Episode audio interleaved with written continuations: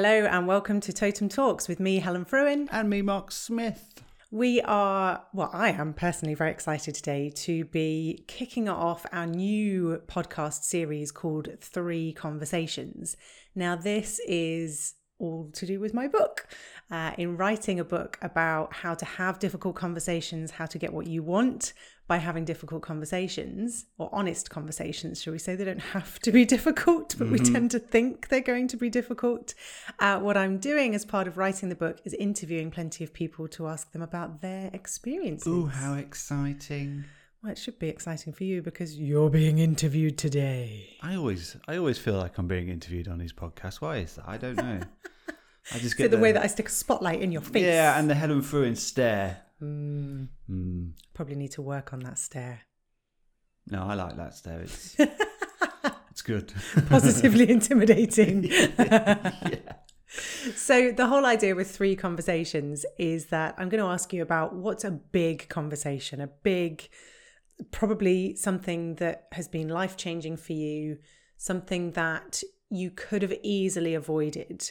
Because the whole thing about big, scary conversations is that we don't want to have them. hmm And so, I'm interested to know about that big conversation for you that you started. It's different if someone else starts it. hmm And then, in case that sounds too intimidating to always be talking about big, scary conversations, what about the little everyday conversations that make over time actually a, a pretty significant difference to our lives? So, we've got big conversation, little conversation, hmm and then a conversation about conversations. okay. I am prepared. Prepared. Yes. What I mean by that third one is what have you learned about conversations? What advice would you give to other people on having conversations? Ooh. I actually have prepared for this, people, so that wasn't a surprise when she asked me that question. yeah, I was more explaining it to everybody else. yeah, really. yeah, you know what's coming. Yeah, I know what's coming. Yeah, no, I've thought about this, so yeah. Excellent. So let's dig in with your big conversation. What is something that's been big and scary for you, but you're actually chuffed to bits that you did it?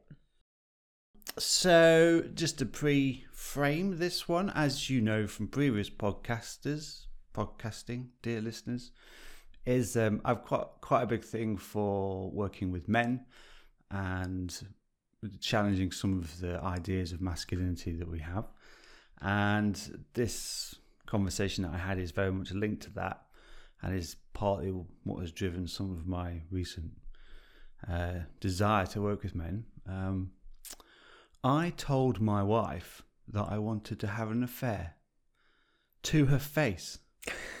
it sounds.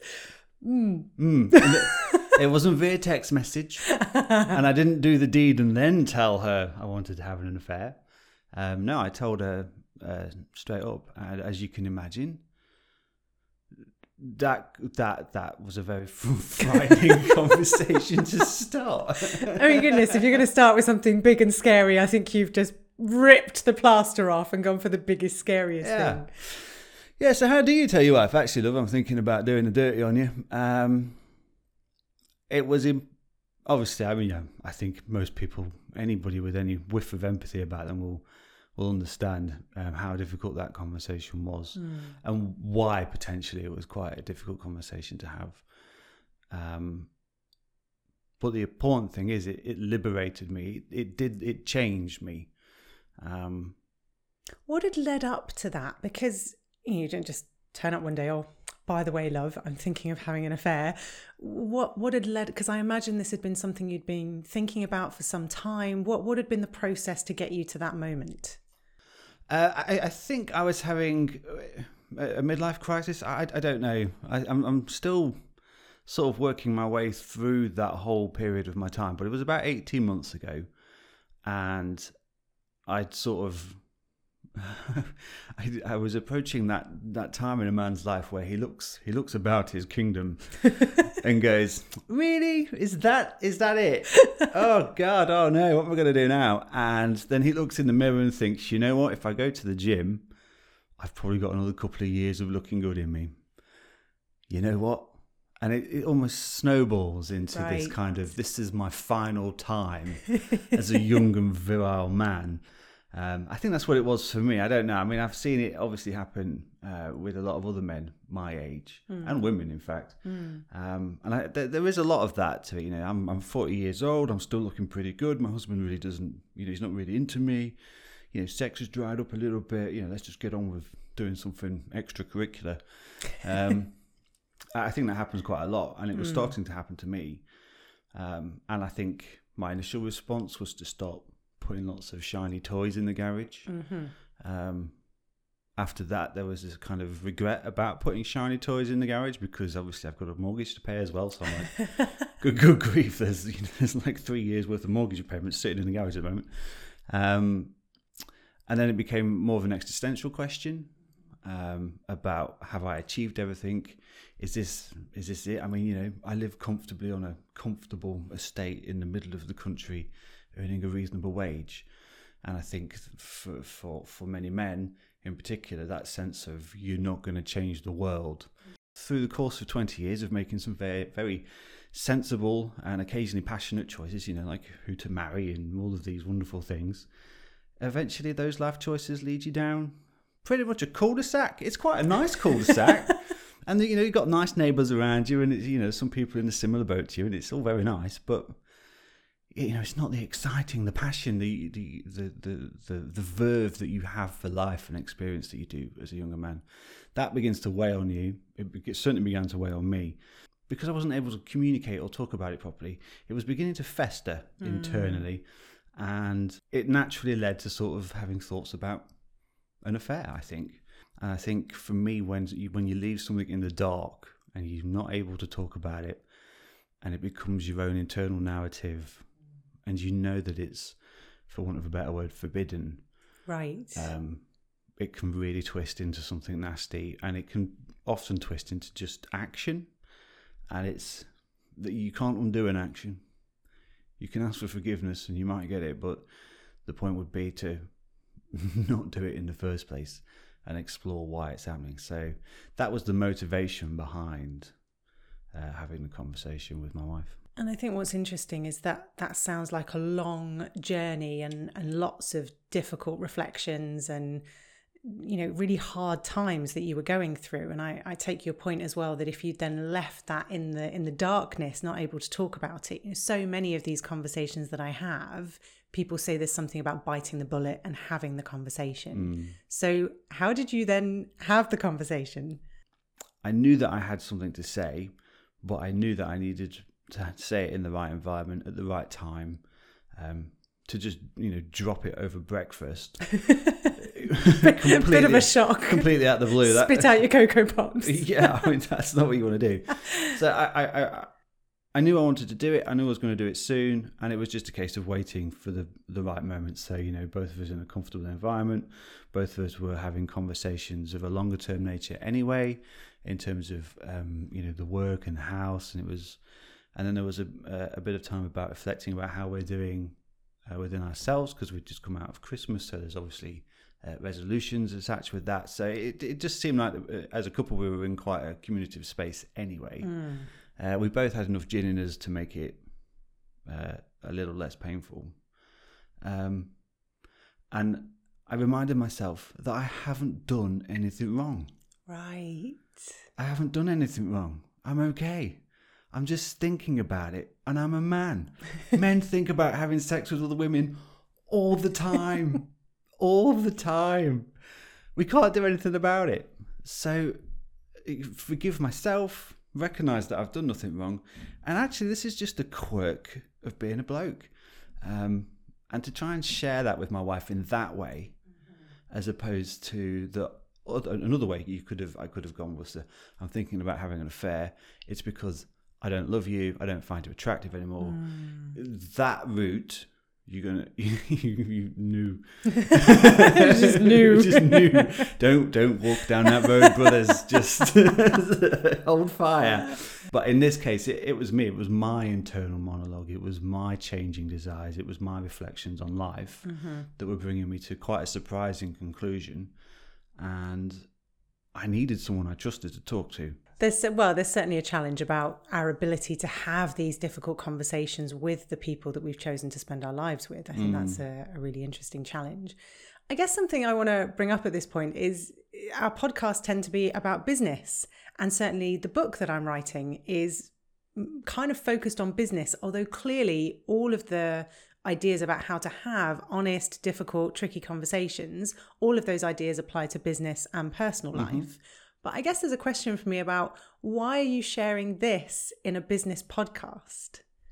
I think a lot of us, when we go into a difficult conversation, even in at home or in a work setting, we've already planned what the other person is going to say and how they're going to react, and that's really unfair on them. They're an individual.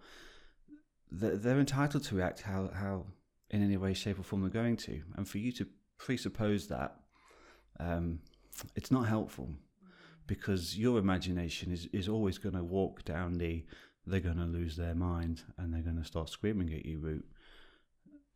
That didn't happen. That is interesting because I hear that again. And, you know, people don't say, How do I react if the other person listens and asks questions and engages with me calmly? It's exactly. always, What do I do if they get angry, if they quit, if they ask for a divorce, they start they crying cry? or they start throwing stuff at me? Yeah. no one ever says, What do I do if they're really calm and rational about it? I guess because we're not worried about that, right? We, we, we wouldn't panic about if they respond calmly and rationally and I don't know about that. Some people, when they react calmly, you're like, hmm. There's fire burning beneath. you just make eye contact and you see the flame. Um, so yeah, it, it, it's it's about it's about whatever conversation you're going to have mm. in any context.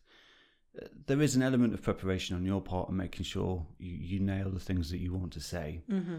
Um, but don't don't fill in the gaps for the other person in the conversation um, that's not helpful to you, and it's it's a it's a judgment against them. Um, just let them be a part of the conversation. Okay. And I suppose we we started this by me asking a conversation that you're really glad you had. Where where are we in terms of outcome of this? Uh, to to have made this a conversation you're really glad that you had. I'm glad I had it because um, a it showed me that I can have these conversations with my wife, and that that that's hugely powerful because if I can have this conversation with my wife, that means I can have any conversation mm. with my wife. So the second one is that the the thing that was eating me and, and that I'd buried inside and said, ah, you know, this is something forbidden that I'm not allowed to talk about. Bringing that in, that out into the light, you know, massively helped me. And I think I probably skipped 18 months worth of mental man pain, um, just fretting about my midlife. Right. Uh, I went straight to the end. Okay. And you know, I I did it without having an affair. Um, I did it without having you know bought a Ferrari that's knackered and I'm constantly fixing in the garage. Uh, you know, I, I got through the process that I see so many men struggling with for, for, an extended period of time. And I have to wonder, and I'm beginning to ask questions of other people is it just because you're not allowed to talk about it? Mm. Um, and so that's what I'm currently working through with a, a few male friends, um, because I think there's some power in in talking. Absolutely, always. That's why I'm writing the book, right? Yeah. Uh, and I think what's so powerful uh, when you talk to your male clients, because there's a sense that you know, obviously most of our work is executive coaching. It's, mm-hmm. it's speaking about business. But to suggest that our personal lives don't come into that you know if i'm struggling with that kind of mental health challenge with not feeling comfortable with my identity anymore worrying about thinking of having an affair that's mm. going to be affecting my thinking at work. Yeah. And so creating a space where people feel safe to talk about those things is so powerful. Yeah so that's quite a lot on the big conversation. What about a little conversation? What about something that just, you know, it's not really that big a deal, but you're really quite pleased that you did it? Um, so this, the the second littler conversation, um, there are a number of uh, people in my life uh, who are formidable characters. I'll give them that, and I love them to bits. I love their formidability, if that's a word. Love that word, formidability. She has formidability. um, and yeah, so I'm I'm we're at a, a, party one day or something, and one of one of these friends of ours said something, And she said, Well, obviously, I'm not that intimidating, am I? And I just, I put my gin down and said, Actually, love, you are. And it's like the DJ scratched the record to a stop, the whole party. he said, What? Um, the broader context is was it, it started a, a, bigger conversation with that lady. It was done really gently and beautifully, and just you know those perfectly timed moments where you can actually just be a little bit honest. It wasn't cutting in any way. It was it was a it was a really fun moment actually uh, for most people I think who, who saw it. um, but yeah, but that that that developed a great friendship with that lady from mm. that because I was the only one who had the minimals to to actually talk to her as right. opposed to just cow right. before her. So yeah, I'm, I'm glad I did that. Interesting. And I guess uh, there's, uh, well, gin seems to have been a theme. Oh, yeah. So gin's a theme everywhere I go. I don't know why. it just follows me. It's like I've got a little gin van in the background. and uh, the just kind of, because that's, it doesn't sound like something you've prepared to say, right? It's just in the moment. Mm. She said, Well, I don't think I'm that intimidating. And you've gone straight back and said, Yes, actually, you can be. Uh, so that suggests a lack of preparation, not something that you really had in mind you wanted to say. I had no idea I'd be given the opportunity to have that conversation, but I think um, I'm now very conscious about those opportunities and I take them whenever I can because I think developing relationships through honest conversations is the best way to develop the best relationships.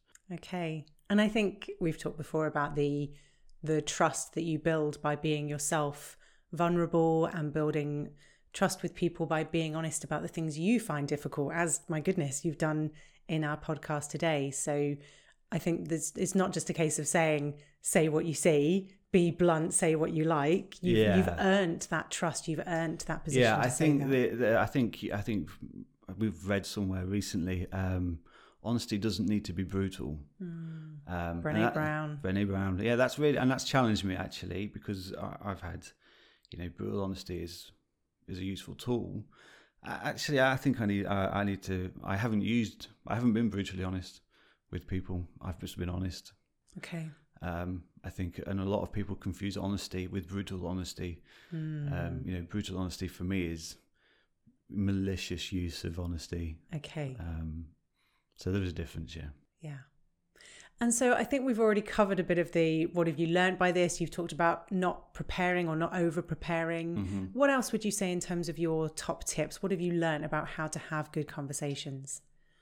So for me, prayer is is a really powerful tool. And I, I, I know some people listening won't be Christians. Um, they may not be religious at all. Um, but when I begin to pray for somebody, and if I was in a secular kind of space, if I was to begin to think about that other person as an individual, mm-hmm. I begin to say, well, okay, so this person, they're loved. You know, they have a family somewhere, they have friends, and they have people in their lives who care about them. They make people laugh. You know, they, they, they cry, they hurt, they bleed. Um, and I want to honor that. When okay. you begin to put the person that you're having a conversation with into that kind of mental space, as you quite easily do during prayer, um, you begin to not worry about the conversation that you're having so much. You begin to mm. think about actually, how can I honor this person during this mm. process? I need to tell this person that they're being made redundant, or that they smell bad, or that they need to change their work ethic. Those that that sort of micro view of the conversation mm. is quite an intimidating place to be. But when you step back and say, okay, so this person keeps turning up late for work, I wonder what's going off in their broader life. I wonder if they're struggling with their family. How can I honor any difficulties they're having? And so, for me, by praying, or if I was in a secular place, um, by just considering them, the macro landscape of that mm. person's life, um, and being really mindful and wanting to do the best by them, it changes the nature of the conversation. You suddenly lose all nervousness about what you need to say, and you walk into that conversation with with um, concern for them, with mm-hmm. you know potentially love for them of a, of a variety, um, and the conversation is massively different to how your imagination has been framing it before. Yeah. Um, That's fascinating because I do hear so many people talk about going into conversations, particularly like you say, you know, you keep turning up late for work, your your work ethic's not good enough, and the assumption is you're lazy, you don't care, I, I don't respect you, you don't respect me, you don't respect this workplace. So to shift that mindset to this is someone's brother, mm. father, mother, sister, loved one, spouse, partner, it just completely changes your mindset to actually yeah, as you say, how do you honor this person? And that's a really fascinating idea of preparing for these conversations by imagining this person yeah. in their wider context. yeah, I guess in the sense that I don't, I don't prepare in the sense that I've got a script ready. I mean, mm. obviously, I, I have got some some notes in terms of what I need, I have to say. Sure. But I emotionally prepare. I think is is is where it's at.